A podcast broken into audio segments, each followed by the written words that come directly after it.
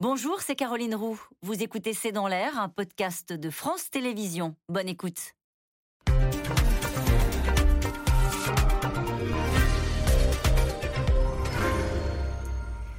Bonsoir à toutes et à tous. Nous attendons vos questions, SMS, Internet et réseaux sociaux pour alimenter notre discussion. Ils ont tout calibré, tout calé au millimètre, la température du plateau, l'écart entre leurs deux tables, l'ordre des sujets, tout envisagé, sauf l'essentiel, les imprévus d'une confrontation entre deux visions, deux personnalités, deux candidats au coude à coude à 4 jours du second tour. Ce soir, Emmanuel Macron et Marine Le Pen se retrouvent pour un match retour dans des rôles différents. Un président sortant, comptable de son bilan, et une Marine Le Pen qui a passé 5 ans à rejouer son débat perdu de 2017. L'enjeu est de taille, puisqu'un électeur sur 4 se dit que ce débat aura un impact sur son vote. Alors, quelle sera leur stratégie? Comment se sont-ils préparés? Quelles sont leurs lignes de force, leurs points faibles, quels sont les électeurs à qui ils doivent s'adresser ce soir? Le Pen-Macron, la confrontation, c'est le titre de cette émission. Avec nous pour en parler ce soir, Christophe Barbier. Vous êtes éditorialiste politique, directeur de la rédaction de Franc-Tireur. La une de votre journal cette semaine est intitulée « Non à la roulette russe ». Carl Meeus, vous êtes rédacteur en chef au Figaro Magazine. La prochaine une de votre journal est intitulée « Si j'étais président ». Et vous avez donné la parole à un certain nombre de personnalités. Ivanne Trippenbach est avec nous ce soir. Vous êtes journaliste politique au Monde, où vous suivez l'extrême droite. Je cite votre article dans le journal du jour. Le Pen-Macron, d'un débat à l'autre. Enfin, Nathalie Mauret, vous êtes journaliste politique pour le groupe de presse régional Ebra. Aujourd'hui, vous revenez sur les enjeux de ce débat avec un article intitulé « Macron-Le Pen, le débat saison 2 ». Bonsoir à tous les quatre. Bonsoir. Merci de participer à ce C'est dans l'air en direct. Bien sûr, nous allons évoquer tous les détails de l'organisation de ce débat, la préparation des candidats, mais tout de même un mot avec vous, Christophe Barbier, sur l'enjeu. Peut-être plus qu'en 2017, cette fois-ci, ces deux-là jouent énormément politiquement. Oui, bien sûr. Ce débat d'entre-deux tours a rarement été décisif, il a toujours été important. Important pour le perdant, parce que s'en remettre n'est pas toujours facile. Important pour le futur vainqueur, un des deux sera à l'Élysée dimanche soir, en tout cas sera élu. Et c'est important pour marquer le quinquennat qui va s'ouvrir. Ce qui se joue là, c'est quand même très acrobatique et très difficile pour les deux, puisqu'ils ont tous les deux des boulets à traîner. Marine Le Pen, le boulet de ce débat raté de 2017, même si on peut considérer que ne pas avoir été éliminé de la course politique depuis est déjà un exploit, et Emmanuel Macron quand même le boulet d'un bilan. On n'aborde pas le débat d'entre-deux tours quand on a 5 ans de passif, comme avait dit Mitterrand pour Giscard, que quand on est vierge de tout mandat et qu'on propose aux Français une page blanche à écrire ensemble. Donc tous les deux ont quand même des handicaps majeurs avant d'affronter cette épreuve, avant ce face-à-face de ce soir. Avec l'idée que, alors je disais au coude à coude, il y a un écart qui s'est creusé au fil de la campagne entre Emmanuel Macron et Marine Le Pen. Mais malgré tout, quand on voit, je répète ce chiffre quand même, un électeur sur 4 déclare cette fois-ci que le débat aura un impact sur son vote. Voilà pourquoi, au-delà du spectacle, parce qu'on va aller aussi chercher les uns et les autres, les petites phrases, cette confrontation entre les deux, mais il y a aussi un enjeu d'aller chercher des voix pour faire basculer ce second tour. Oui, même si, comme l'a dit Christophe Barbier, aucun débat n'a vraiment fait l'élection présidentielle. Ouais. Ça a pu resserrer les intentions de vote, ça a pu les desserrer. En 2017, on a vu, avant le débat, les intentions de vote, c'était 60-40.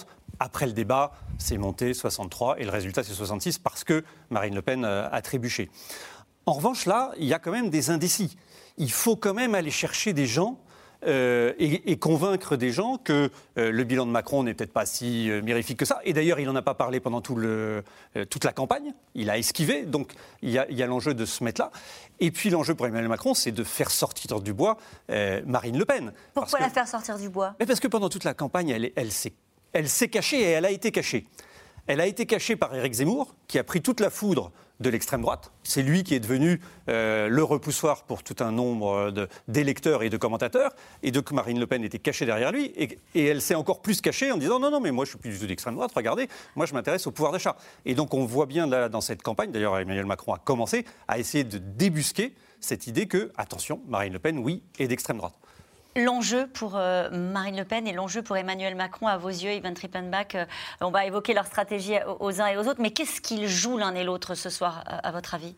Marine Le Pen, elle joue une partie de son honneur en fait, parce qu'elle joue la revanche vis-à-vis d'Emmanuel Macron, on l'a dit, elle va le ramener à son bilan, mais elle joue aussi une revanche sur elle-même, parce qu'elle a été marquée pendant 5 années par le débat de 2017, par ce traumatisme, et en fait tout a été fait à cette aune-là pour laver cette image en fait qu'elle a donnée aux Français il y a 5 ans. Vous parlez de traumatisme personnel, oui. Ça sous-entend qu'elle en a souffert vraiment, et que quand vous dites elle joue son honneur, c'est peut-être plus qu'un enjeu politique, c'est un enjeu très personnel aussi. Absolument. En fait, elle a pour enjeu politique d'inverser la dynamique, parce qu'elle n'est plus en position de force par rapport à l'avant-premier tour, puisque la dynamique là est plutôt du côté d'Emmanuel Macron et l'écart se creuse.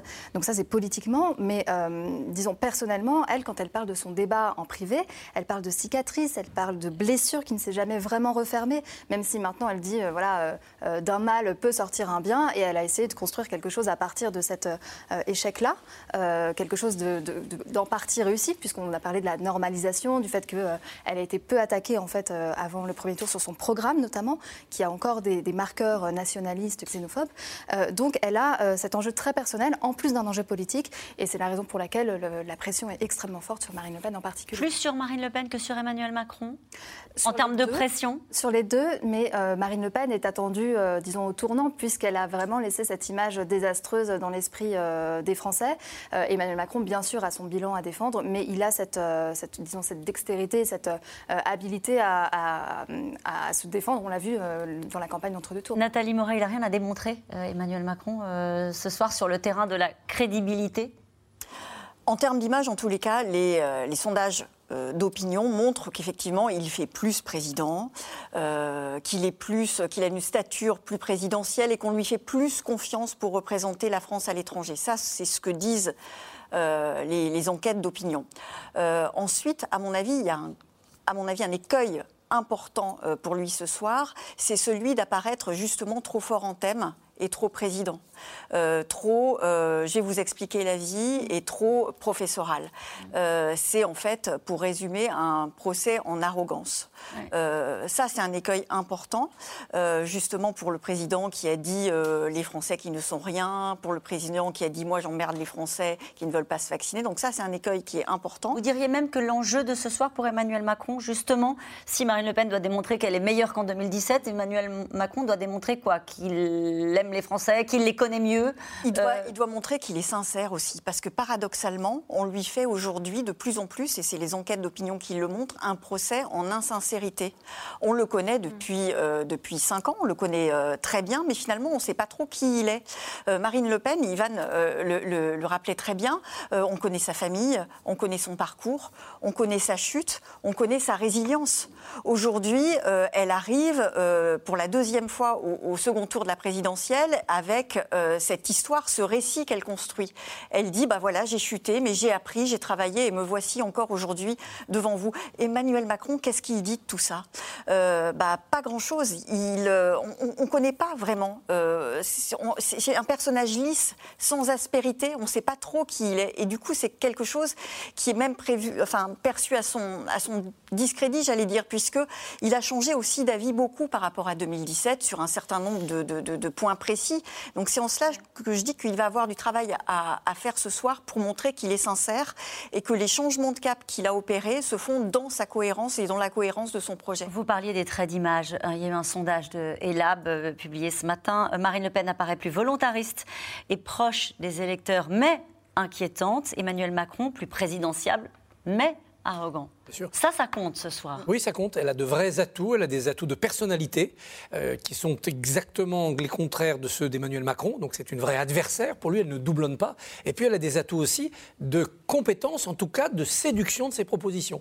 Sur le pouvoir d'achat, sur la proximité avec les préoccupations des Français, c'est majeur dans cette élection. Et là, elle a des points d'avance sur Emmanuel Macron. Alors bien entendu, il y a un environnement géopolitique et macroéconomique qui favorise plutôt Emmanuel Macron. Mais tout de même, il ne joue pas en hyper favori dans ce scrutin sur ce thème-là. C'est aussi ce soir un match des rejets. Il faut réussir à convaincre les gens qui n'ont pas envie de voter pour vous de ne pas quand même voter pour l'autre. C'est ça qui se joue aussi. Il y a aujourd'hui des électeurs qui se disent « je déteste tellement Macron que je vais aller voter Le Pen ». Si ce soir, elle dérape, si elle est faible sur certains sujets, ils vont renoncer à ce vote Le Pen, ils vont se contenter d'une abstention.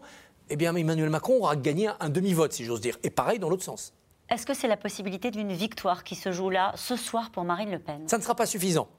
Pour Marine Le Pen, il faut non seulement gagner doublement ce soir, c'est-à-dire faire oublier la Marine Le Pen de 2017 et dominer largement l'Emmanuel Macron de 2022, mais il faut aussi que d'ici dimanche, il y ait dans l'opinion un profond mouvement de mobilisation de son camp et de démobilisation des macronistes. Peut-être un événement, un fait divers, un événement de campagne qui d'un seul coup ferait surgir un électorat de l'abstention vers Marine Le Pen. Le débat de ce soir est décisif pour elle, il est nécessaire, elle doit le gagner, mais ça ne sera pas suffisant. Il lui faut encore, dans les 2 jours qui viennent, marquer des points.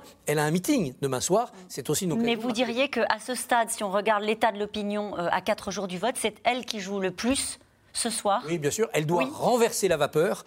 Emmanuel Macron peut se contenter d'être en roue libre. Vous savez, il joue exactement la même chose ce soir pour le Paris Saint-Germain. Ah, si le Paris Saint-Germain ne perd pas et que Marseille perd, Paris Saint-Germain est champion. Oui. Mais si Marseille gagne, bah le Paris Saint-Germain doit absolument gagner. Bah c'est pareil pour Emmanuel Macron. S'il ne perd pas ce soir, mais que Marine Le Pen n'est pas convaincante, il aura élection gagnée. Mais si Marine Le Pen est très bonne ce soir, qu'elle gagne ce débat, eh bien là, il lui faudra absolument une victoire. Emmanuel Macron, il lui faudra évidemment bousculer les lignes encore dans les 2 jours qui viennent. Le match, c'est ce soir aussi ? Le match, c'est ce soir aussi, oui. Je crois que c'est à Lorient que joue le PSG. Oui. Bon, ça ne pèsera pas sur les audiences. Non, dans des débats en général, ce sont des débats qui sont très suivis hein, quand on regarde les audiences. Oui, mais moins aujourd'hui qu'il y a 40 ans. 26 millions le pic d'audience en 1981, 16 millions il y a 5 ans. D'abord parce que les battus du premier tour, ceux qui n'ont plus leur candidat, écouter 2 personnes qui n'aiment pas bien, ce n'est pas forcément facile. Et puis parce qu'il y a un rejet du politique aussi. Oui. Il y a aussi beaucoup d'offres. Il y a des plateformes avec des séries, etc. Allez, en tout cas, même l'ordre des sujets a été tiré au sort. Le souci des entourage à ne rien laisser au hasard traduit le niveau de tension et les risques politiques que comporte un rendez-vous comme celui-ci à 4 jours du second tour. La dernière fois, Marine Le Pen avait perdu 5 points après le débat, 5 points dans les sondages. Son entourage promet qu'elle ne refera pas les mêmes erreurs. Marie Laurent et Christophe Roquet. 2 chiffres ont fait la une toute la journée. 19 degrés sur le plateau et 2,50 m entre les 2 candidats. Comme en 1981 pour le débat entre Valéry Giscard d'Estaing et François Mitterrand. Des détails négociés pied à pied par les équipes d'Emmanuel Macron et Marine Le Pen. 23 caméras capteront leur match retour tant attendu.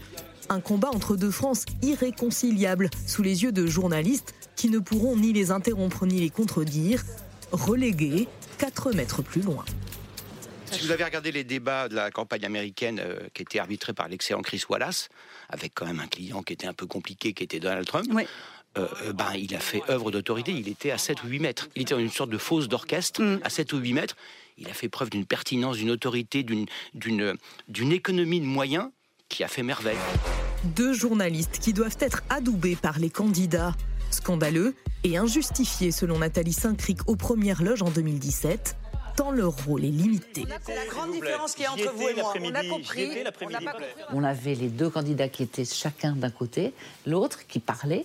Et nous, quand on essayait de dire, mais s'il vous plaît, mais encore, faut avancer, mais alors, mais... Ils ne regardaient pas, on ne nous entendait pas, donc on avait encore plus l'impression qu'on était 2 potiches. Attendez, c'est inaudible. Alors, si on a l'esprit positif, on dit que c'est un dispositif à l'américaine. Sauf qu'à l'américaine, ils posent les questions librement et ils peuvent faire des relances. Donc je ne comprends pas pourquoi on retrouve les journalistes à 4 mètres. Conformément au tirage au sort, Marine Le Pen sera assise à droite, Emmanuel Macron à gauche. Elle aura le privilège d'ouvrir le bal sur son thème phare, le pouvoir d'achat, avec un objectif, faire oublier le désastre de la dernière fois. Vous parlez d'Alstom et de General Electric. Il y en a un qui fait des téléphones et l'autre, ça n'a rien à voir. Il fait à la fois des turbines et du matériel industriel. Là, on a senti qu'il y avait un premier décrochage. Et puis, il y en a eu d'autres successivement au moment de l'euro, notamment, quand ils ont parlé de l'euro, où on ne comprenait pas très bien ce qu'elle voulait dire. Et puis après, on a vu à un moment donné qu'elle décrochait réellement quand il y a eu le... Et ils sont là, ils sont dans les campagnes, dans les villes. Un tableau que le réalisateur Tristan Carnet avait voulu rendre le plus complet possible. C'est lui qui avait convaincu les candidats d'accepter les plans d'écoute, une première depuis 1974. Si vous regardez la fameuse anaphore de François Hollande dans le débat moi président, vous verrez qu'il n'y a pas un seul gros plan de Nicolas Sarkozy qui écoute, puisque Jérôme Revon, le réalisateur à l'époque, n'avait pas le droit de passer le gros plan du candidat d'en face. Et moi, c'est vrai que je trouvais ça un petit peu... dingue qu'on puisse pas le voir, parce que c'est antinaturel en réalité. Je pense que si vous entendez un candidat dire quelque chose de dur à l'autre candidat, vous allez écouter ce que le candidat dit, puis vous allez regarder la réaction de l'autre candidat pour voir comment il reçoit cette information, comment il reçoit le coup qui vient de lui être porté. S'estimant désavantagée, la candidate du Front National a tout fait pour limiter ces fameux plans de coupe, et un autre réalisateur a été retenu. Pour le camp Le Pen, il sera surveillé de près en régie par Laurent Jacobelli, qui l'assure, la candidate, après 2 jours pleins consacrés à la préparation du débat, arrivera bien mieux armée. Vous savez, il y a 2 formes de dirigeants politiques. Hein. Ceux qui sont persuadés d'avoir toujours raison, suivez mon regard, hein, on vient de le vivre pendant 5 ans, et ceux qui savent se remettre en cause, tirer les conclusions de ce qu'ils peuvent considérer comme une erreur ou un échec. C'est ce qu'a fait Marine Le Pen après le débat. Elle y a beaucoup réfléchi, ça lui a permis de réorganiser beaucoup de choses, et puis je crois qu'elle arrive ce soir en étant elle-même, plus sereine, sans artifice, naturelle, et finalement, c'est là qu'elle est le mieux, parce qu'elle est spontanée, et que ce contact spontané entre elle et les Français passe bien. International, modèle social, environnement, compétitivité, jeunesse, sécurité ou institution. Chaque thème sera discuté pendant 20 minutes pour une soirée peut-être décisive. En 2017, Marine Le Pen s'était effondrée de 6 points entre le débat et le dimanche du vote. Emmanuel Macron se dit serein et n'a rien modifié dans son programme du jour, espérant convaincre les 14% de Français qui attendent la confrontation pour se décider. Alors nous allons revenir sur les détails de ce rendez-vous, de cette confrontation. Mais d'abord cette question, le choix des journalistes par les candidats est-il légitime dans une démocratie ? Question Stéphane dans les Hauts-de-Seine. Non, c'est totalement anormal. Ça donne l'impression d'une espèce de collusion, d'un petit entre-soi. On a le droit de choisir. Alors évidemment, du coup, ça jette le soupçon. Est-ce que l'un serait l'ami de tel camp, l'autre l'ami de tel autre ? Non, il faudrait changer cela. La seule autorité qui peut être à même de désigner des journalistes, ça serait le CSA, enfin l'ARCOM maintenant. C'est-à-dire de dire oui, puisqu'il y a que 2 chaînes, mais que beaucoup d'autres vont diffuser, on va faire ce choix-là. Pourquoi pas d'ailleurs, compte tenu du faible rôle des journalistes, qui ne posent pas de questions, qui ne relancent pas, qui sont là pour compter... Ils n'ont pas le droit de relancer. Voilà, on est là pour chapitrer, vérifier que tous les thèmes sont choisis, et puis pour vérifier le temps. Mais pourquoi ce ne sont pas des membres du CSA qui font cela ? D'abord, il y a des anciens journalistes, donc ils ont l'habitude des plateaux, et puis c'est leur règle d'être les arbitres du temps de parole dans cette élection à l'ARCOB. Donc ils pourraient très bien désigner 2 de leurs membres pour servir d'arbitre, ou un seul d'ailleurs. Roch-Olivier Mestre, le président de l'ARCOB, ferait ça très bien tout seul. Ah, voilà, vous l'avez passé le message. Ivanne Trippenbach. Oui, non, c'est une tendance qui existe depuis toujours. En fait, dans les années 80, on se rappelle de François Mitterrand qui posait sa vingtaine de règles, de conditions pour le débat, mais l'époque a changé, d'une part. Et puis, d'autre part, ce qui est d'autant plus choquant dans cet entre-deux-tours aujourd'hui, c'est que Marine Le Pen, notamment, assume complètement de récuser, en l'occurrence, Anne-Sophie Lapix pour animer ce débat, en la critiquant publiquement. Et donc, elle met en cause publiquement une journaliste. Et par ailleurs, en assumant de ne pas vouloir les fameux plans de coupe, parce qu'elle ne souhaite pas être perçue en train de regarder dans ses fiches ou d'observer Emmanuel Macron. Et par ailleurs, il se trouve que dans cet entre-deux-tours, elle a commis une erreur qui l'a mise grandement en difficulté, c'est qu'elle a assumé complètement de trier et de décider qui était journaliste ou non, à la fin en plus d'une conférence de presse censée démontrer sa crédibilité sur la démocratie et les institutions. Et donc ça a enfoncé ce trait d'image négatif associé à Marine Le Pen sur le fait qu'elle ne respecterait pas les contre-pouvoirs et en l'occurrence la presse. Sur les conditions, sur le déroulement du débat, on voit que tout est millimétré. Est-ce qu'on est dans quelque chose d'un peu surjoué de la part des entourages ? La température, le choix par les équipes de la couleur du fond, la taille entre la taille des tables, l'écart entre les journalistes et les... Est-ce que c'est du spectacle ? Est-ce que ça a du sens ? Est-ce qu'il y a des détails qui peuvent à un moment donné peser dans ces soirs de grande tension ? Qu'est-ce que vous en pensez, Carl Meeus ? Alors, je dirais les deux. Ça a du sens parce que c'est un rapport de force. Le politique a toujours... Il vit dans le rapport de force et là, il veut imposer un rapport de force à la fois aux journalistes, aux chaînes qui présentent, d'où le choix de journalistes, d'où le choix de thématiques. Je veux pas celle-là, je veux celle-ci. Ça, c'est quand même incroyable, non ? Et le choix, bien sûr, mais à partir du moment où médias, on accepte ce rapport de force-là et on le subit, on se retrouve dans cette situation-là. Et le rapport de force vis-à-vis de l'adversaire. On fait savoir qu'il a refusé tel thème. Ah, bah oui, sans doute, il était moins à l'aise. Vous voyez, juste au début. Et puis, c'est aussi quelque chose de confort parce que ils vont passer 3 heures devant 26, 16 millions, 12 millions de téléspectateurs avec un enjeu, on l'a rappelé tout à l'heure, qui n'est pas mince quand même, c'est soit de gagner la présidentielle, soit, si Marine Le Pen le joue comme Lionel Jospin en 1995, être la première opposante avoir réussi toute la primaire des droites et se pouvoir se représenter à l'élection suivante, cette fois-ci sans Emmanuel Macron. Donc vous voyez, c'est important d'être dans un confort. On évoquait la climatisation. On se souvient qu'en 2007, il y avait un problème parce qu'elle était bien réglée pour Nicolas Sarkozy et pas pour Ségolène Royal. Donc, elle avait froid ou elle avait chaud ? Si vous avez froid, si vous avez chaud, ben oui, mais c'est pas pareil. Vous devez être bien confortablement installé. Il ne faut pas être trop près non plus l'un de l'autre parce que là, il y a l'histoire de la confrontation physique qui peut jouer.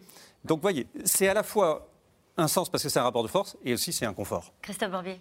Oui, c'est important quand même. On a vu tout un long passage sur les plans de coupe, autorisés ou pas autorisés. Eh bien, il y a une élection présidentielle où ça a été considéré comme décisif, les plans de coupe. C'était en novembre 2001 en Bulgarie, où il y avait un affrontement entre M. Parvanov et M. Stoyanov. Et le 16 novembre, débat télé. Et il y a des études universitaires qui ont montré que les plans de coupe avaient mis en difficulté les candidats sur différentes thématiques. Par exemple, un des candidats était accusé d'être dans la main de son parti, d'être une sorte de marionnette. Et on le voyait inquiet quand ce sujet-là était évoqué. Et ça aurait joué, évidemment, dans l'idée qu'il avait réussi ou raté ce débat. Bon, en France, on n'a jamais eu vraiment d'analyse aussi poussée, mais les plans de coupe ont été récusés. Les 21 conditions posées par Mitterrand et Serge Moati en 81, c'est important. Quand en 1988, Mitterrand obtient que la taille de la table qui les sépare soit la même que celle du Conseil des ministres. Pendant 2 ans, il a dominé Jacques Chirac dans un Conseil des ministres où le Premier ministre est en face du président avec une certaine distance. Il a reproduit cela. En 81, le fameux porte-document dans lequel il n'y avait rien, mais que Mitterrand tapotait de temps en temps en faisant croire que dedans il y avait des informations sur les diamants de Bokassa, ça a participé d'une certaine pression psychologique sur l'adversaire. Parfois, les détails, c'est au contraire pour détendre l'atmosphère. Quand Lionel Jospin change sa cravate à la dernière minute en 95 parce qu'elle brillait, je crois que c'est Pierre Moscovici qui lui donne la sienne, ça ne déstabilise personne, c'est plutôt un contraire, un moment de convivialité avec Chirac qui lui a presque proposé de lui en donner une des siennes. Et donc tout ça a joué sur l'ambiance et ce débat de 95, très intéressant sur le fond, un peu ennuyeux sur la forme, mais qui en effet a posé le rôle respectif des deux hommes pour les années qui viennent et qui explique qu'après la cohabitation a été possible, ça donne des... En fait, il donne le sentiment de vouloir contrôler quelque chose qui est incontrôlable, c'est-à-dire à un moment donné... le face-à-face, le regard qu'on peut porter sur un adversaire politique. Donc on gère la clim et la taille de la table parce que le reste est incertain alors on se parle. Il y aura après ce que Nathalie appelait l'imprévisible. Voilà, l'imprévisible, c'est le mot qui sort, l'erreur, le thème qui vient, le moment de rire aussi. Parfois, il y a des moments de rire et des lapsus. Et puis des allusions que personne ne comprend sauf eux. Quand Valéry Giscard d'Estaing fait allusion à la ville de Clermont-Ferrand, une ville où on vous connaît bien, Monsieur Mitterrand. Il parle de son ovem, tout le monde dit pourquoi il dit une ville où l'on vous connaît bien. C'est parce qu'il sait que Mitterrand a une liaison avec Anne Pinjot, grande famille de la région. C'est une manière de faire peur à l'autre. Est-ce qu'il va l'en parler ? Est-ce qu'il va étaler ma vie publique devant des millions de téléspectateurs ? Et ça, personne ne le voit. Ce qui est quand même hallucinant quand même sur ce débat-là, c'est que depuis 40 ans, rien n'a changé. Et je dirais même que par rapport à 5 ans, c'est encore pire, puisque les journalistes sont relégués à 4 mètres plus loin et je crois un petit peu plus en hauteur. C'est-à-dire qu'on les éloigne complètement du... Ils sont vraiment rendus au rang de speakerine. Ce n'est pas du tout méchant vis-à-vis de ce que je dis. Mais honnêtement, le fait qu'ils ne puissent pas relancer et qu'il n'y ait pas de plan de coupe en 2022, à l'heure où les candidats communiquent sur Instagram, sur Twitch, etc., mais c'est... C'est-à-dire vous considérez que c'est un exercice qui est un peu hors du temps, tel trop figé dans sa forme, et après, qui ne correspond pas à l'époque. Et on s'étonne après que les jeunes générations ne s'intéressent pas à la politique, hormis les militants. Mais qu'est-ce qu'on fait pour les intéresser, on devrait quand même moderniser ce débat-là en ayant, par exemple, des questions qui viennent des téléspectateurs, par exemple, comme ici, assez dans l'air. Je ne sais pas, mais quelque chose de plus moderne et qui soit plus connecté, qui soit plus... Est-ce qu'il peut ne rien se passer ce soir ? Est-ce que l'exercice étant autant figé, avec tellement d'enjeux, comme vous l'avez expliqué depuis le début de l'émission, est-ce que ça peut être un débat ? Je crois que c'était le débat Chirac-Jospin qui a été très pénible, très long. Pas sans intérêt. Non, intéressant sur le fond, mais sans petites phrases et sans moment de télé, sans spectacle. Un moment de télé, c'est quand Chirac, à la fin, cite Lermontov pour parler de la Tchétchénie. Il cite un poème poème « Dors mon enfant, le grand méchant tchétchène est avec son couteau dans la nuit, mais papa veille », je cite de mémoire. Voilà, c'est tout ce qu'on a retenu, c'était pas fondamental, mais déjà, la Russie était au cœur du débat avec l'invasion de la Tchétchénie. Mais ça veut dire que ce qu'on retient de ces moments-là, ce sont des petites phrases, c'est pas forcément une démonstration très nourrie, chiffrée, solide, sérieuse. C'est pas la pédagogie des programmes qui s'inscrit dans la mémoire collective, ce sont les petites phrases et l'ajoute, c'est aussi un signe de notre politique combative, duelliste. Moi, ce qui me frappe ce soir, c'est la fin de la table. Ils sont chacun sur un pupitre éloigné, c'est-à-dire qu'ils n'ont même plus rien en commun, ils n'ont même plus une table en commun. Notre paysage politique est à ce point extrémisé qu'ils sont tous les deux sur des satellites, sur des planètes différentes. Ouais. Ça, je trouve ça glaçant pour notre démocratie. Comment se sont-ils préparés ? Ivanne Trippenbach, Marine Le Pen, au tout début des interviews où on a commencé à lui parler du débat, dès qu'elle est arrivée au second tour, c'est son entourage a dit ça fait 5 ans qu'elle se prépare, elle est vraiment prête. Et puis après, ils ont dit ah bah non, on va arrêter de dire que ça fait 5 ans parce que du coup, ça la met en gros en difficulté, ça laisse entendre qu'elle aurait eu besoin de 5 ans pour se préparer. Oui, absolument. Qu'a-t-elle fait ? Eh ben, qu'a-t-elle fait ? Alors, elle s'est effectivement préparée progressivement pendant 5 ans, du moins pour faire oublier sa performance précédente. Mais effectivement, autour le storytelling autour de cette préparation est assez mystérieux en réalité, parce que au départ, son entourage disait qu'elle allait se mettre au vert, se cacher dans une maison en Normandie pour bachoter avec un sosie d'Emmanuel Macron. Après, ils se sont rendus compte que l'image était un jeune énarque. Un jeune énarque qui ressemblerait au président de la République. Bon, ça semble assez douteux. En tout cas, ils se sont rendus compte que l'image que cela renvoyait était plutôt inquiétant, d'avoir une candidate qui s'extirpait de la campagne comme ça pour s'isoler et se préparer avec ses fiches et ses visiteurs secrets. Donc ils sont revenus un petit peu là-dessus. Elle-même a dit qu'elle était chez elle. Bon. Ils ont essayé de diminuer en fait l'effet d'attente qui pèse sur Marine Le Pen et la pression qui s'exerce sur elle. Néanmoins, tout au long de ces 5 ans, elle a agi sur 2 tableaux pour se préparer. D'abord son image, donc elle essaie de se métamorphoser, y compris physiquement en fait. Quand on regarde les images par rapport à 2017, qu'est-ce qu'elle a changé ? Alors, son équipe a beaucoup travaillé sur les vêtements, sur la couleur, le fait qu'elle doit porter davantage de blanc, de rose pour apparaître plus douce, plus souriante aussi. Ça, c'est vraiment quelque chose qui est frappant quand on regarde les images par rapport à 2017. C'est tout bête, hein, mais l'image, ça compte. Donc, il y a cette question d'image politique aussi, à travers son discours plus adouci, qui lui permet de ne plus apparaître autant qu'avant comme d'extrême droite, nationaliste et xénophobe. C'est très visible dans les enquêtes d'opinion. Et puis le deuxième volet, c'est la crédibilité. Elle a essayé d'agir là-dessus en abandonnant les marqueurs les plus visibles, les plus radicaux de son programme, et en essayant d'adopter un langage parfois même technocratique, alors même qu'elle était carrément populiste, anti-élite. Ça veut dire qu'il ne faut pas l'attendre du côté de l'offensive, comme elle l'avait été la dernière fois, très offensive à l'endroit d'Emmanuel Macron. Est-ce que là-dessus, en termes de stratégie, c'est arrêté ? Oui, totalement, c'est arrêté. Elle ne veut pas, enfin, en tout cas, pour le moment, ce qui était décrété, c'était qu'elle devait garder de la hauteur, surtout ne pas attaquer trop ouvertement Emmanuel Macron, mais c'est aussi un écueil pour elle, parce que là, elle est quand même obligée de défendre son programme, puisqu'elle est très attaquée sur certains aspects, notamment l'état de droit, l'Europe, le rapport à l'islam notamment. Donc elle va devoir aussi répliquer à son adversaire. Et puis elle va aussi devoir attaquer un petit peu, parce que dans cet entre-deux tours, elle a été extrêmement sur la défensive. En fait, elle a beaucoup critiqué Emmanuel Macron comme étant brutal et dans l'invective. Mais je voudrais avoir votre analyse là-dessus. C'est vrai qu'elle a fait une vidéo, pardon, je vous coupe, mais c'est juste pour faire suite à ce que vous expliquez. Elle a fait une vidéo dans laquelle elle a dit, en gros, la peur, c'est en effet le seul argument qui reste à l'actuel président de la République. À partir du moment où il est entré en campagne, Emmanuel Macron a fait le choix de le faire sur l'anathème, l'injure à mon égard. C'est une campagne d'entre-deux tours. C'est comme ça que ça se passe. Et bien sûr, c'est la politique, c'est la campagne d'entre-deux tours. Donc elle devrait être un peu plus offensive, en tout cas avoir des arguments en parallèle de cette victimisation, de ce discours un petit peu victimaire, parce qu'elle a été surprise, hein, elle a été surprise de 2 choses. La reconstitution du Front républicain, assez rapide, et puis le fait qu'Emmanuel Macron soit entré dans la campagne et l'ait attaqué très fortement sur des aspects de son programme. Carl Meeus, qu'est-ce que ça veut dire se préparer à un débat comme ça ? Au fond, c'est des moments d'une vie. Ils sont prêts parce qu'ils ont fait des programmes, parce qu'ils ont fait des meetings, parce qu'ils ont fait des débats, d'autres débats, parce qu'ils ont répondu aux questions des journalistes. Qu'est-ce que ça veut dire ? Vous voyez ce que je veux dire ? On dit elle s'est enfermée avec un jeune énarque, je ne sais pas si c'est le cas, pour lui donner la réplique.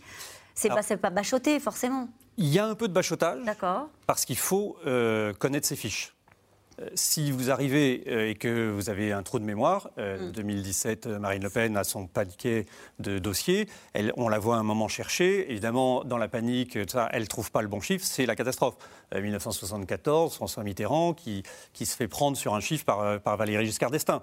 Voilà, donc il faut à la fois bachoter et en même temps il faut être naturel. Il faut que dans l'attitude, on ait une attitude présidentielle, ce que n'a pas eu là aussi Marine Le Pen en 2017. On se souvient, ces mouvements de bras pour essayer de faire dégoupiller. C'était l'humour, Emmanuel Macron. Oui. Parce que dans un moment comme ça passait pas. Ça passe pas. Ouais. Le problème pour Emmanuel Macron, parce que vous disiez on a l'entraînement et tout, c'est que depuis 5 ans, il n'a pas l'entraînement. Vous savez, l'Élysée, ça enferme, ça isole. Bah, il n'a pas fait de débat. Il a fait quelques émissions avec des journalistes. Très peu. Très peu. La campagne, il a passé son temps quand même à esquiver. Il n'a pas choisi les journalistes, mais il a choisi les médias sur lesquels il intervenait. Il y en a qui ne l'a pas fait. Il est un peu, vous savez, comme ces sportifs qui ont arrêté la compétition et qui redémarrent la compétition. Bah, ils ne sont pas au top niveau dès le premier match, si on prend le foot par exemple, ou le rugby. Il faut attendre plusieurs entraînements pour pouvoir retrouver le haut niveau. Là, il n'a pas le temps. C'est tout à l'heure et ça va durer 2h30, 3h. Donc, comment va-t-il être voilà. Donc, c'est pour ça que dans les jours, les heures qui précèdent, il faut à la fois bachoter et en même temps se laisser du temps, respirer. Pour arriver en forme, on se souvient qu'en 2017, Marine Le Pen... Elle était fatiguée. Elle était fatiguée. Elle a fait une migraine ophtalmique. On sait, alors ça peut arriver à pas mal de gens, mais il y a aussi beaucoup d'aspects psychologiques, psychosomatiques. Donc si vous avez ça, vous êtes évidemment diminué par rapport à un Emmanuel Macron hypermnésique, plus jeune, au top de sa forme. Et là, pour le coup, lui, qui, même s'il a accéléré sa campagne depuis le 11 avril... Il n'a pas été épuisé dans les jours qui précédaient par les déplacements. Les dernières minutes sont importantes dans cette préparation psychologique. En 81, Mitterrand, dans la loge maquillage, reste seul avec Serge Moati. Il lui demande une chose, je ne veux pas serrer la main de Giscard. Alors c'est compliqué parce que le protocole, tout de même, c'est le président sortant. Non, je ne veux pas lui serrer la main. On ne peut pas détester quelqu'un à qui on vient de serrer la main. Donc ils vont s'arranger pour qu'ils ne croisent pas Giscard avant de s'installer en plateau. Et puis ensuite, ils se mettent à parler de la mort de leurs parents. Les parents de Serge Moati, les parents de Mitterrand. Et donc, quand les collaborateurs arrivent parce qu'il est temps d'y aller, ils trouvent Mitterrand avec une mine d'enterrement au sens propre du terme, parce qu'il s'est plongé dans cette mélancolie et dans cette idée qu'en effet, son destin personnel est en train de se jouer et il vient de penser à des moments de très chagrin. Et l'équipe n'est pas très rassurée par cette ultime préparation psychologique. Et finalement, ça aura sans doute aidé François Mitterrand à remettre cet instant dans une perspective existentielle de long terme. Et il s'en sort très très bien et il gagne. Parmi toutes les petites anecdotes qu'on a lues ici ou là en préparant cette émission, Ségolène Royal face à Nicolas Sarkozy, un des conseils, je ne sais pas qui lui donne ce conseil-là, on lui dit ne le regarde pas dans les yeux parce qu'il va y avoir un affrontement, regarde-le juste un petit peu à droite, au-dessus de son épaule. Et en fait, toute la première partie du débat, on voit un Nicolas Sarkozy qui cherche son adversaire et qui n'arrive pas tout de suite à la trouver. Ça fait partie des petites choses qui se décident sans doute quelques minutes avant dans les loges. Et Sarkozy qui sort de sa loge en 2012 avant d'aller affronter François Hollande, qui se retourne et qui dit à ceux qui l'accompagnent... Ça m'emmerde, ce truc. Alors, déjà là, c'est partir battu. Alors, juste sur le ring comme ça, c'est difficile. Justement, dans les entourages des candidats, il y a les coachs de l'ombre, ceux qui sont chargés de calibrer la stratégie, de préparer psychologiquement aussi le candidat à la confrontation. Une question d'argument politique, mais aussi de posture physique, de regard, de ton. Laura Rado, Juliette Perrault et Cécile Amar sont allées à la rencontre de ces coachs. Pour les deux candidats, c'est une première. 2 mai 2007, Nicolas Sarkozy fait face à Ségolène Royal dans le débat d'entre-deux tours. Enjeu pour le candidat de l'UMP, donner de lui une image plus calme, plus apaisée. Paris gagné. Je suis très en colère. Et les parents et les familles qui vous en... Et les parents... Non, je ne me calmerai pas. Ne montrez pas du doigt avec cet index pointé, parce que franchement... Non, je ne me calmerai pas. Non, je ne me calmerai pas. Je ne me calmerai pas. Pour être président de la République, il faut être calme. Non. Derrière cette stratégie, un homme de l'ombre. Franck Louvrier, qui se souvient encore très bien de cette soirée de 2007. L'agressivité... Si on la voit poindre, immédiatement, bien sûr, c'est amplifié. Il a fait très attention à ça. Il n'a pas trop appuyé sur l'accélérateur. C'était peut-être ça le secret de fabrication, pour la laisser, elle, partir dans les tours, ce qui s'est passé. Mais 5 ans plus tard, Sarkozy perd l'avantage. Face à François Hollande, le président est fatigué, moins concentré. À la fin du débat, il laisse son adversaire dérouler son anaphore devenu célèbre. Moi, président de la République, je ne traiterai pas mon Premier ministre de collaborateur. Moi, président de la République, je ne participerai pas à des collectes de fonds pour mon propre parti. J'ai vu sa tête pendant que François Hollande faisait son anaphore, et je pense qu'il me l'a dit après, il m'a dit, mais j'ai eu l'impression que François Hollande était ridicule. Et donc je ne l'ai pas arrêté, parce qu'il s'est dit, je vais le laisser dans ce ridicule. Et peut-être que si on l'avait vu, Nicolas Sarkozy, pendant cet anaphore, ça aurait peut-être changé un peu le comportement, surtout des téléspectateurs. Des face-à-face qui peuvent parfois déjouer les pronostics. En 1981, Valéry Giscard d'Estaing retrouve François Mitterrand, 7 ans après leur précédente confrontation. Giscard est confiant. Mais devant 30 millions de Français, son adversaire prend l'ascendant. Vous ne voulez pas parler du passé, je le comprends bien naturellement. Et vous avez tendance un peu à reprendre le refrain d'il y a 7 ans, l'homme du passé. C'est quand même ennuyeux que dans l'intervalle, vous soyez devenu, vous, l'homme du passif. Un candidat socialiste offensif, entraîné quelques jours plus tôt presque contre son gré par son équipe de campagne. Dans le rôle de son opposant, un sparring partner nommé Laurent Fabius. J'essaye de me mettre dans la peau du personnage. Et donc, je dis, monsieur Mitterrand, l'économie, c'est pas votre fort. Ça, oh là là, qu'est-ce que j'avais pas dit? Alors, bon, Mitterrand, déjà l'œil qui remonte, bon, fusillé du regard. Et puis je continue. Il me dit, enfin, Fabius, vous pouvez pas me dire ça. Finalement, ça a été quand même assez utile parce que je crois que, même s'il ne nous l'a jamais dit, ça a amené quand même François Mitterrand à tourner, retourner tout ça, et il a été excellent. Et donc, voilà, on a fini par gagner. La victoire savourée d'un côté, la défaite amère de l'autre. En 2017, face à Emmanuel Macron, Marine Le Pen est moquée pour ses approximations. La faute, selon son ancien conseiller, à une avalanche de conseils donnés le jour J. J'ai appris plus tard, je ne savais pas qu'en fait elle a vu beaucoup de monde l'après-midi. Et ça, je pense que ce n'était pas une bonne chose. Parce que je pense que ça l'a entretenue dans un...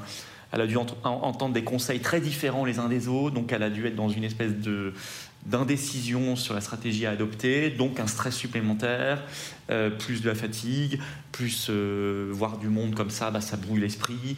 Et finalement, elle ne s'est pas reposée, elle n'a pas laissé décanter les choses, et je pense que ça, il aurait fallu le faire. Ce soir, pour la deuxième fois dans l'histoire des débats d'entre-deux tours, les deux mêmes candidats se retrouveront face à face. Seul précédent, Giscard et Mitterrand, en 1974 et 1981. Mais cette question de David dans le Val-de-Marne, le débat d'entre-deux tours est-il une confrontation de compétences ou simplement un concours de rhétorique et d'éloquence ? Bah les deux, quand même. Les deux, oui. D'abord, on est en France. Donc, s'il n'y a pas de rhétorique, s'il n'y a pas d'Alexandre Dumas ou de Victor Hugo cachés derrière les candidats, c'est pas la politique à la française. C'est eux qu'il faut chercher derrière les candidats ce soir ? Quand même, un petit peu. Alors, ce soir, ça sera peut-être d'autres styles, mais il faut quand même être un peu de cap et d'épée. Et puis, il faut être quand même un peu aussi dans le scrupule, l'incarnation et la méditation. Il faut être Racine ou Corneille, et Corneille en même temps, les deux. Et puis, il y a la compétence. Et quand François Mitterrand dit à Valéry Giscard d'Estaing « Vous n'êtes pas mon professeur, je ne suis pas votre élève », il rétablit quelque chose. Il explique qu'en effet, il n'y a pas le sachant d'un côté et l'ignorant de l'autre, notamment en économie. Donc, il casse cette supériorité naturelle qu'avait le politique technicien Giscard sur François Mitterrand. Qu'est-ce que l'on sait de la stratégie ? On a parlé de Marine Le Pen. Qu'est-ce que l'on sait de la stratégie d'Emmanuel Macron et de sa préparation ? On sait peu de choses. Il y a peu de choses qui ont filtré. On sait qu'il s'est un peu agacé contre certains de ses conseillers qui lui disaient « Fais attention, ne faut pas être trop arrogant » et qu'à force de lui dire « Oui, ça va, j'ai compris ouais. ». Mais voilà, c'est aussi quand même, on l'a rappelé, un des enjeux pour lui. Il a quand même libéré son agenda. Bon, il y avait quand même... Conseil des ministres ce matin. Mais voilà, de toute façon, quand on passe 5 ans à l'Élysée, on est habitué à jongler avec l'international d'un côté, la proximité, les problèmes des Français de l'autre. Donc là-dessus, il est blindé. J'allais dire aussi, voilà, les fiches, il est hypermnésique, il connaît ses dossiers. Donc c'est pas ça le principal problème. Son principal problème, on l'a évoqué, c'est... Sa personnalité. Ben voilà, c'est d'abord face à une femme, il ne faut pas être agressif, parce que c'est très vite mal perçu. Et deux... Il faut qu'il défende son bilan, parce qu'elle va l'attaquer là-dessus, forcément.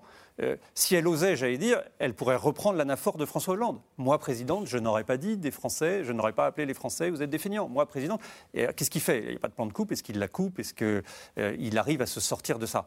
D'autant plus que lui, il faut qu'il joue sur sa proximité avec les Français. C'est ça, c'était ça, sa campagne de l'entre-deux-tours.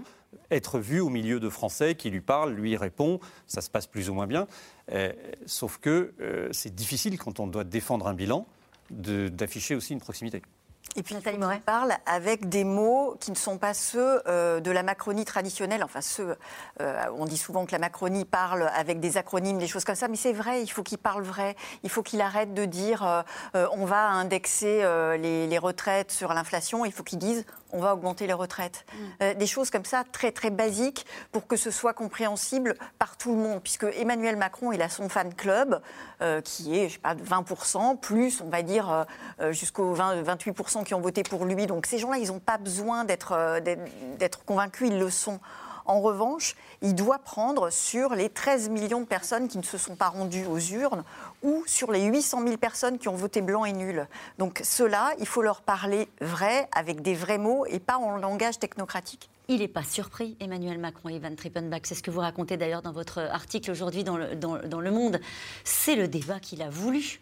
Celui face à Marine Le Pen, celui face à la candidate de l'extrême droite. Oui, c'est le débat qu'il espérait en fait, parce que ça correspond à un clivage auquel il croit, qu'il dessine depuis 2017 et elle aussi, clivage sociologique, électoral assez facile à observer bien sûr et puis à saisir, à défendre idéologiquement.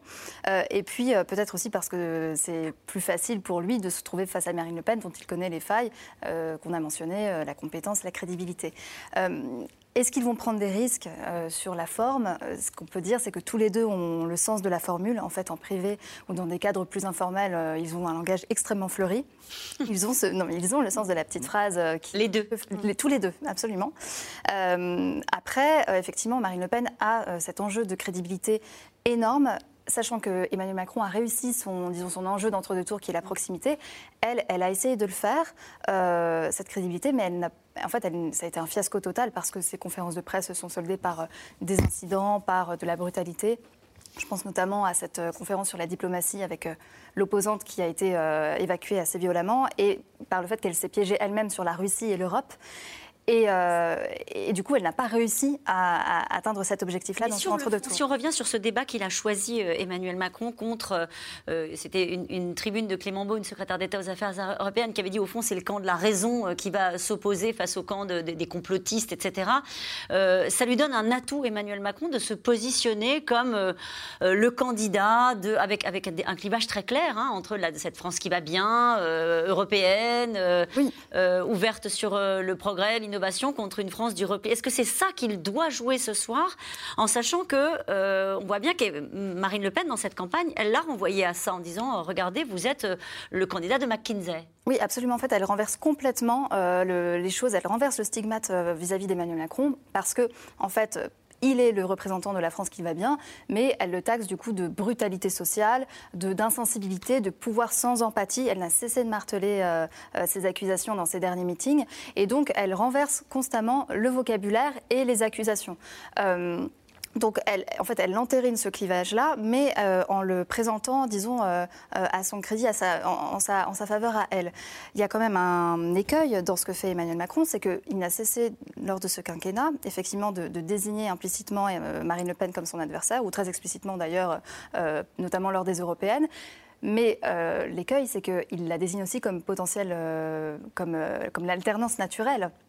Et de fait, dans le paysage politique, il n'y a plus que deux. Il y a lui et l'extrême droite de Marine Le Pen, qui se présente comme l'alternance possible. Sur le fond, parmi les thèmes qui seront évoqués, alors il y a eu un tirage au sort, ce sera le pouvoir d'achat, hein, pour débuter ce débat. Là, un thème plutôt à l'avantage de Marine Le Pen. Oui, clairement, parce que sur ce sujet du pouvoir d'achat, elle a pour elle des propositions simples, simplistes diront ses adversaires, des propositions choc, infinançables diront ses adversaires, mais surtout elle est de plein pied avec sa sociologie électorale. Cette France qui ne va pas bien, pour laquelle le pouvoir d'achat, la fin de mois, c'est la préoccupation principale.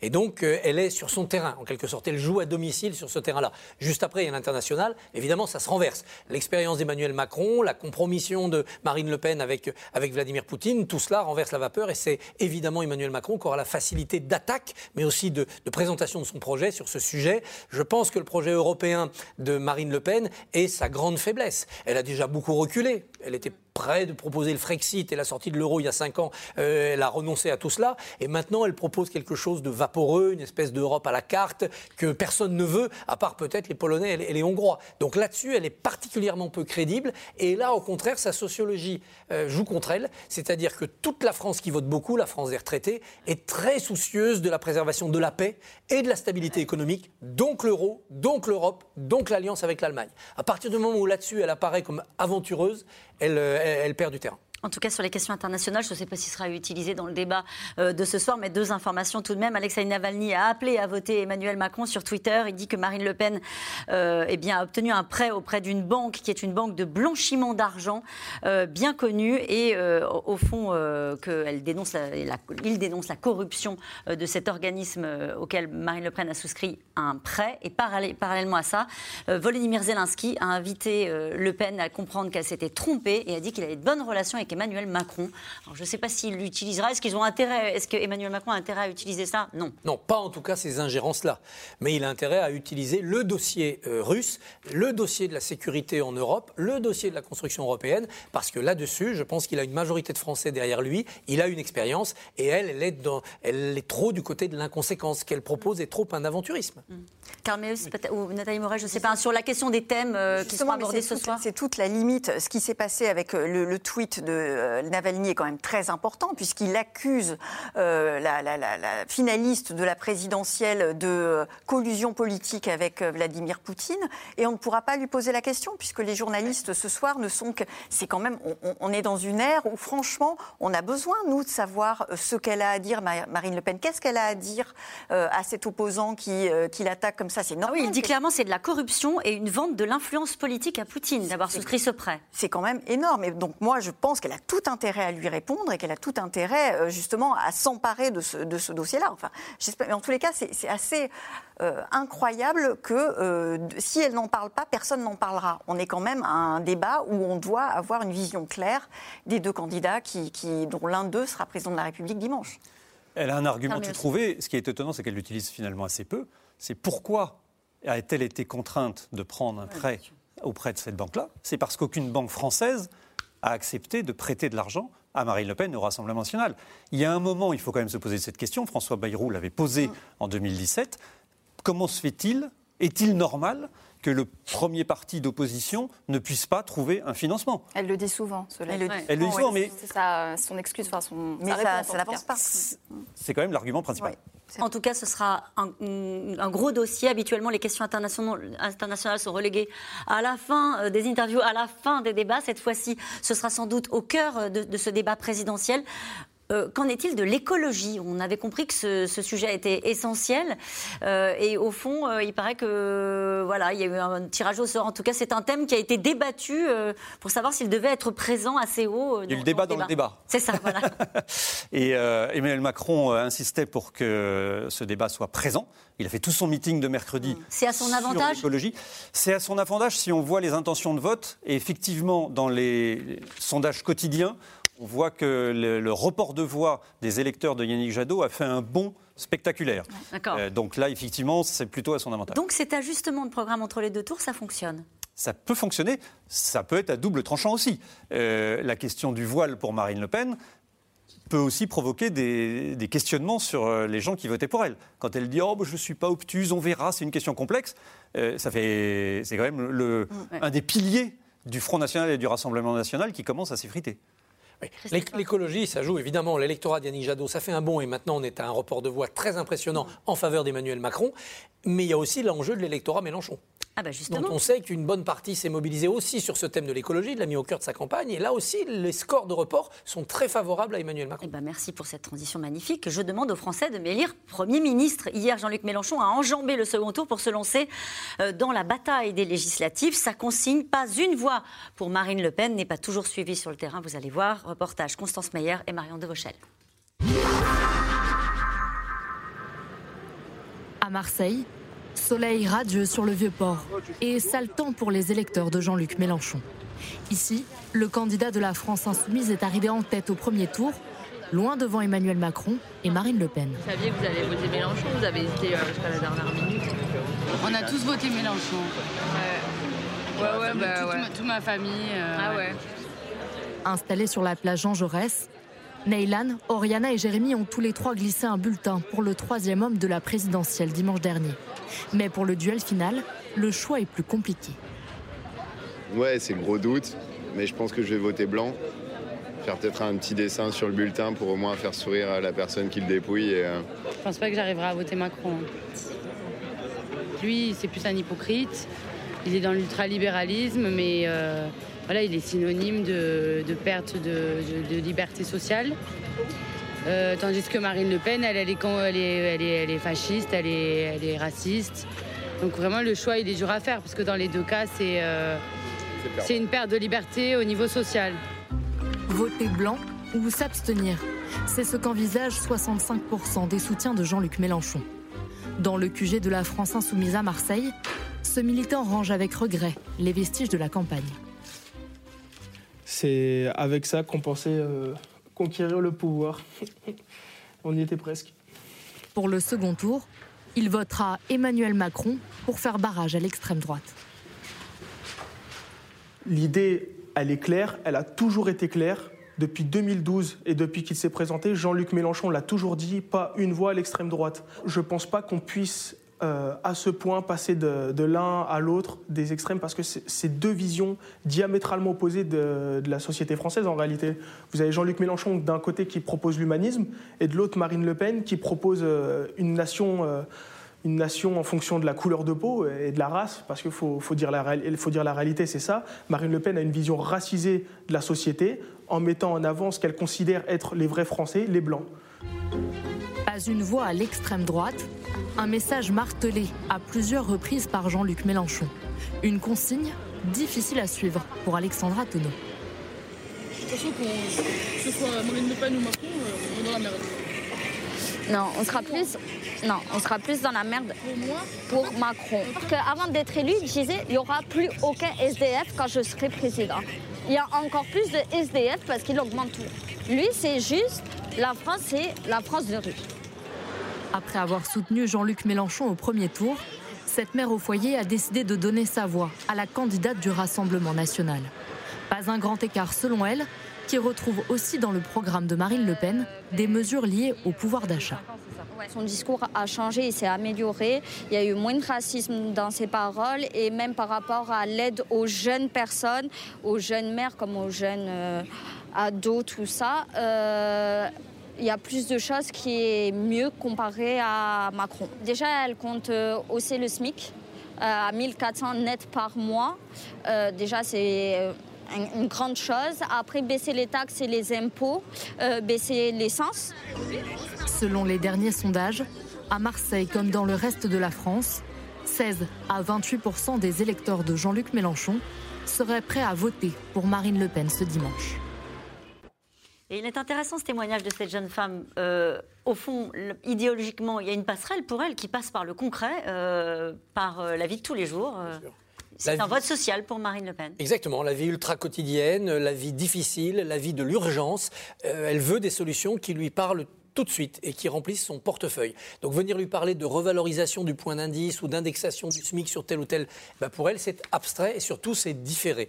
Et on voit bien qu'à partir de là, toute explication économique rationnelle ou toute explication idéologique... C'est ça, l'extrême droite c'est pas un sujet. Non, la morale, l'éthique, ça ne marche pas. Néanmoins, dans cet entre-deux tours, la rediabolisation de Marine Le Pen a fonctionné plus que ce qu'on pouvait attendre. Les tribunes d'artistes, de sportifs, les personnalités diverses et variées, qu'un Lionel Jospin sorte de sa réserve du Conseil constitutionnel, Robert Badinter, Nicolas Sarkozy et François Hollande, tout cela est venu dire non, non à Marine Le Pen. Et donc, il y a eu une rediabolisation. Éric Zemmour n'était plus dans le paysage, elle a dû revenir, elle, en première ligne. Elle est de nouveau, topographiquement, la plus à droite, évidemment, de ce deuxième tour. Donc, ça a joué aussi contre elle, mais ça ne serait pas suffisant s'il n'y avait que les raisonnements de pouvoir d'achat. Elle serait en bien meilleure posture. Et Nathalie Mauret, tous ceux qui pensent qu'il n'y a pas de cohérence à passer d'un vote Marine Le Pen, d'un vote Jean-Luc Mélenchon à Marine Le Pen, doivent écouter ce témoignage, au fond. Ce qui est intéressant dans ce que vous avez montré, c'est qu'en fait, on voit que la droite et la gauche, ça ne veut absolument rien dire pour cette jeune femme qui est devant le vote comme on est devant une vitrine.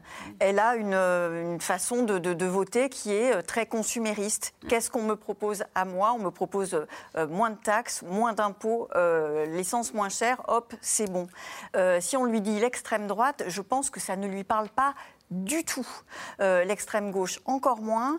Et c'est là où on voit quand même que l'effondrement des deux grands partis traditionnels que sont les LR et le PS, ça fait du mal quand même, puisque ces partis-là, ça structure une pensée, ça structure des élus, ça structure et ça irrigue quelque chose dans la société qui, ils ne sont plus là. Donc du coup, il y a une espèce de vacance idéologique chez les plus jeunes qui me semble assez préoccupante. En tout cas, quand on regarde les perspectives pour les gens qui ont voté Jean-Luc Mélenchon au premier tour, ils sont prêts à voter à 36% pour Emmanuel Macron et 19% pour Marine Le Pen, sans intention de vote, 45%. Il y aura sans doute peut-être beaucoup d'abstention et de vote blanc parmi les électeurs au premier tour de Jean-Luc Mélenchon, mais la majeure partie de l'électorat se reporte quand même sur Emmanuel Macron. Oui, mais ça n'a pas bougé depuis le 11 avril. D'accord. Si vous prenez l'IFOP, qui fait un sondage quotidien, le 11 avril... C'était Ipsos, celui que je viens de vous donner. Oui, mais c'est à peu près la même chose. Les électeurs de Jean-Luc Mélenchon disent à 39% le 11 avril, oui, on va voter Emmanuel Macron. Le 20 avril, c'est 39%. Sauf qu'entre-temps, l'écart entre Emmanuel Macron et Marine Le Pen a progressé. C'est donc bien la preuve que l'enjeu de l'élection, ce n'est pas du tout l'électorat d'Emmanuel Macron, de Jean-Luc Mélenchon. Ce sont les abstentionnistes. Oui. La mystification qu'il y a eu dans cet entre-deux-tours est formidable. C'est une OPA de la gauche sur le second tour. C'est-à-dire qu'on s'est retrouvé éliminé, bon d'accord, Mélenchon n'est pas qualifié, mais on va, en disant, c'est nous l'électorat qui allons peser dans cette élection, on revient par la fenêtre alors qu'on s'est fait expulser par la porte. C'est ce que veut faire Jean-Luc Mélenchon en disant, élisez-moi Premier ministre. Exactement, ça continue. Mais vous savez qu'avec les mélenchonistes, ils sont capables de tout, c'est à ça qu'on les reconnaît, c'est qu'ils vont dire à Emmanuel Macron, tu as été élu grâce à nous. Puisque si vous partez du principe que l'électorat fondamental, c'est celui de Jean-Luc Mélenchon, ils vont dire, vous avez été élu grâce à nous, donc vous devez faire notre politique, sinon vous n'êtes pas légitime.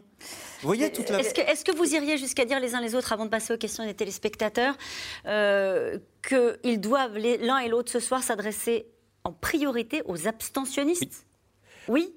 Oui, ils doivent s'adresser en priorité d'abord à leur camp quand même, consolider tout cela parce qu'il ne faut pas dire de bêtises non plus et décourager ses propres électeurs. Ils doivent s'adresser à ceux qui les détestent pour qu'ils ne viennent pas jusqu'à un vote anti eux-mêmes. Donc il faut rassurer, il faut calmer les anti-Macron si on est Macron et les anti-Le Pen si on est Le Pen, rassurer, les désamorcer. Et puis il faut s'adresser aux électeurs disponibles. Moi je pense que chez Mélenchon il y a quand même un peu plus de mouvement possible que ça, ne serait-ce que pour faire diminuer ceux qui veulent voter Le Pen. Et puis il y a ces abstentionnistes. Pour l'instant les abstentionnistes, beaucoup restent dans l'abstention. Une plus grande partie va vers Macron que vers Le Pen. Et nous revenons maintenant à vos questions. Qui a le plus à perdre avec ce débat ? Nathalie Mauret. Intuitivement, je dirais Emmanuel Macron. Puisque elle est challenger, elle est nettement distancée dans les intentions de vote pour le second tour. Donc j'allais dire qu'elle a tout à gagner. Même si elle est... pas très bonne, elle sera de toute façon meilleure qu'il y a 5 ans, donc j'allais dire qu'elle va avoir ressortir sans doute avec une image plus présidentielle. Lui, il a plus à perdre. Une erreur, une réflexion un peu méprisante, quelque chose comme ça, tout ça sera monté en épingle et dans une société où il y a quand même une défiance vis-à-vis de lui et une haine anti-Macron, je pense que ça pourrait le desservir. Marine Le Pen s'est-elle vraiment mise au vert pour préparer le débat ? A-t-elle eu besoin de repos ? C'est un mystère. Elle s'est mise au vert, semble-t-il, en Normandie, une partie à un moment court. Et puis après, elle est sans doute rentrée chez elle pour réviser ses fiches. Mais comme on le disait, il y avait une sorte de mystère autour de ces derniers jours. Elle était fatiguée ? Elle a eu besoin de repos ? Moins qu'en 2017. Elle a eu besoin de repos selon son entourage parce qu'elle a géré cette fatigue pour être dans le meilleur confort possible pour ce débat-là. Mais ce qui montre surtout la tension à la fois médiatique et du public sur ces dernières heures pour elle, puisque voilà, c'est un défi Une important. Question d'André dans les Yvelines. Ne pensez-vous pas que l'ego, le moi-je chez Macron va prendre rapidement le dessus ? Ah bah, il faut qu'il lutte contre lui-même, c'est sûr. S'il est monsieur je sais tout, monsieur j'ai raison, ça va se retourner assez rapidement contre lui. On attend aussi de sa part, non pas de la contrition, comme il a pu montrer un petit peu pendant sa campagne d'entre-deux tours, mais au moins une forme d'humilité. Il n'a pas tout réussi, je n'ai pas tout fait bien, aime-t-il dire. Et puis, il lui reste beaucoup à faire. Et puis, il y a des pans entiers du peuple français qu'il n'a pas compris et auxquels il ne s'est pas adressé. Il est allé au contact. Il a reproché d'ailleurs à Marine Le Pen en lui disant « Vous avez peur du peuple, vous n'allez pas au contact. » Gabriel Attal ayant eu cette formule, elle fait une campagne en charentaise. Il est allé quand même au contact. Il est allé au contact, elle est allée aussi au contact. D'accord. Ils se sont un peu dévoilés, mis à nu dans cet entre-deux tours, en tout cas la première semaine, parce que c'était obligé. Ils avaient tous les deux été quand même cabossés par le premier tour. Lui par une campagne tardive et ratée, et elle par Éric Zemmour, et finalement une victoire assez courte devant Mélenchon. Le premier qui s'énerve et qui agresse l'autre a perdu, c'est bien ça, Carl Meeus ? Oui, c'est complètement ça. D'abord parce qu'Emmanuel Macron s'énervait face à une femme. Être agressif, c'est jamais très bon. Et elle, on a vu en 2017, s'énerver, passer à côté. Les Français veulent une sorte de clarification. Parce qu'on a beau dire, cette campagne, il n'y a pas eu de clarification sur leur projet. Mais sur leur projet. Il reste du flou ? Eh bien oui, et comme dirait Martine Aubry, c'est ça. Quand c'est flou, c'est qu'il y a un loup. Mais non, mais il y a des choses qui ont bougé dans cet entre-deux tours. On nous annonçait la retraite à 65 ans. Puis finalement, Emmanuel Macron dit « Non, mais c'est pas l'objectif, on va voir, on peut s'arrêter à 64 ». Ah bon, mais alors attention, combien de temps, quand, précisons ça. Même Marine Le Pen, elle a dit « Oui, mais 60 ans, non, maintenant 62 ans ». Ah bon, mais alors attention, à taux plein, comment ? Donc il faut préciser ça. Sur l'écologie, pareil, Emmanuel Macron démarre en 2017 « J'arrête tout le nucléaire », en 2022 « Je reprends le nucléaire », et puis à Marseille, il intègre d'accord le nucléaire, mais il est très écologique. Donc il y a beaucoup de choses qui ont bougé et qui nécessitent des clarifications, et c'est ça que les Français vont attendre. Qui de Marine Le Pen ou Emmanuel Macron dispose de la réserve de voix la plus importante ? Quand on totalise les électeurs qui se sont exprimés au premier tour, c'est elle qui a la réserve de voix la plus importante. Celui qui est arrivé quatrième, c'est Éric Zemmour.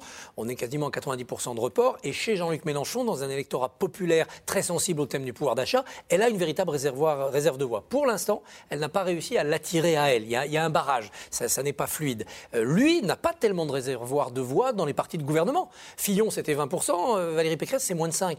Le Parti socialiste a quasiment disparu. Mais il y a ce continent englouti, cette Atlantide électorale qui sont les abstentionnistes. Qui pourraient être réveillés par cette idée de front républicain, les appels à voter contre l'extrême droite, des artistes, des sportifs. Pas seulement. Il y a le côté je me réveille parce que non, Le Pen, c'est pas possible, front républicain. Ça a marché quand même un peu, en tout cas plus que prévu. Et puis il y a le côté, au fait, Marine Le Pen, le 24 avril, elle est présidente. Oh, il y en a certains qui pleureront pas sur Macron, mais ça va durer 5 ans.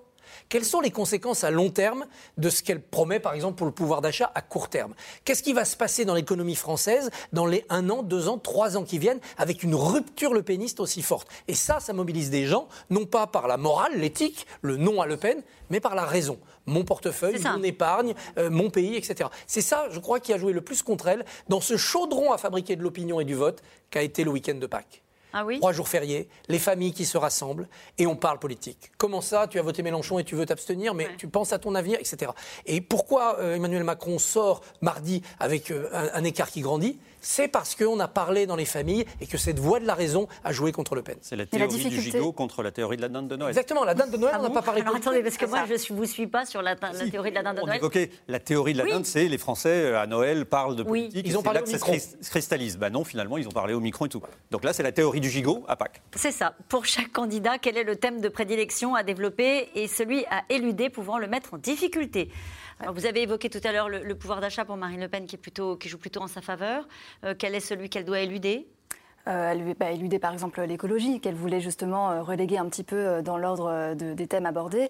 Le pouvoir d'achat, c'est quand même, attention, c'est quand même une difficulté aussi pour elle, parce que même si elle part favorite sur ce thème-là, le diable est dans les détails. C'est-à-dire qu'Emmanuel Macron va pouvoir aller la chercher en disant « Ok, vous baissez la TVA, et ça a vraiment imprimé chez les partisans de Marine Le Pen, on le sent sur le terrain, vous baissez la TVA, mais ça ne veut pas dire, sur les carburants par exemple, ça ne veut pas dire que ça empêche la hausse des prix. » Lui, il propose de bloquer les prix, c'est beaucoup plus simple.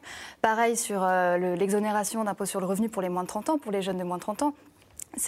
En fait, c'est une mesure antisociale puisque ça bénéficie aux jeunes qui gagnent bien leur vie. En revanche, ceux qui ne payent pas d'impôt sur le revenu parce qu'ils ont un petit salaire ne bénéficieront pas de cette mesure de Marine Le Pen. Donc, il y a plein de petites choses comme ça. Dans le détail, on va voir si Emmanuel Macron va aller la chercher là-dessus. Préparer aussi un peu sur le sujet. Normalement. Voilà, le pouvoir d'achat, en principe, ça la favorise, mais on n'est pas... Et du côté d'Emmanuel Macron, à part les questions internationales qu'on a évoquées tout à l'heure, est-ce qu'il y a un sujet sur lequel il va être plus à l'aise ? Le chômage. Le chômage qui a baissé, mais aussi quelque part sur le pouvoir d'achat, parce qu'il sait que c'est la priorité des Français, enfin que c'est vraiment une préoccupation très forte, et il a un bilan en termes de pouvoir d'achat. Sauf que le problème, c'est qu'on oublie. On oublie les baisses d'impôts, on oublie qu'on ne paye plus la taxe d'habitation, on oublie qu'on a eu un chèque pour remplir le plein d'essence, on oublie plein de choses. Donc ça, il le rappellera. Et ça, c'est au moins du concret. Les plans et les images du débat sont-ils de nature à influencer les téléspectateurs ? Tout ça a été fait pour être évité, puisque s'il n'y a pas de plan de coupe, on ne verra que celui qui parle, et a priori celui qui maîtrise son image au moment où il parle. Ne serait-il pas temps de changer, de renouveler ce type de débat dont le style désuet peut rebuter les plus jeunes ? C'est ce que vous nous disiez tout à l'heure avec force, hein, Nathalie Mauret. Oui, on est au XXIe siècle, on est à l'heure d'Instagram et de Twitch. Pitié, l'ORTF, c'est fini. Quoi. Il en faudrait deux au moins. Il y a 2 semaines. En plus, aux États-Unis, il y en a plusieurs. Aux États-Unis, il y en a 3. À qui profiterait un match nul ce soir, Christophe Barbier, rapidement ? Emmanuel Macron, puisqu'il a de l'avance dans les sondages. Si c'est un match nul, voilà, il n'a pas perdu. Voilà, ça ne se renverse pas la vapeur. C'est ça, j'ai bien retenu la leçon. Merci à vous. C'est la fin de cette émission qui sera rediffusée après le débat, 23h45. Il est l'heure de retrouver Anne-Elisabeth Lemoine et toute l'équipe de C'est à vous. Bonsoir Anne-Elisabeth. Bonsoir Caroline. Pourquoi le Rassemblement national a-t-il bataillé jusqu'au bout pour faire interdire les fameux plans d'écoute pendant le débat de ce soir ? Vous en parliez il y a un instant. Va-t-on assister à un match de boxe dans lequel on voit celui qui donne des coups mais pas celui qui les reçoit ? C'est l'objet de l'édito de Patrick Cohen que l'on soumet ce soir à Sébastien Chenu, porte-parole de la candidate finaliste. On se retrouve demain, après le débat, 17h50 en direct. Bonne soirée.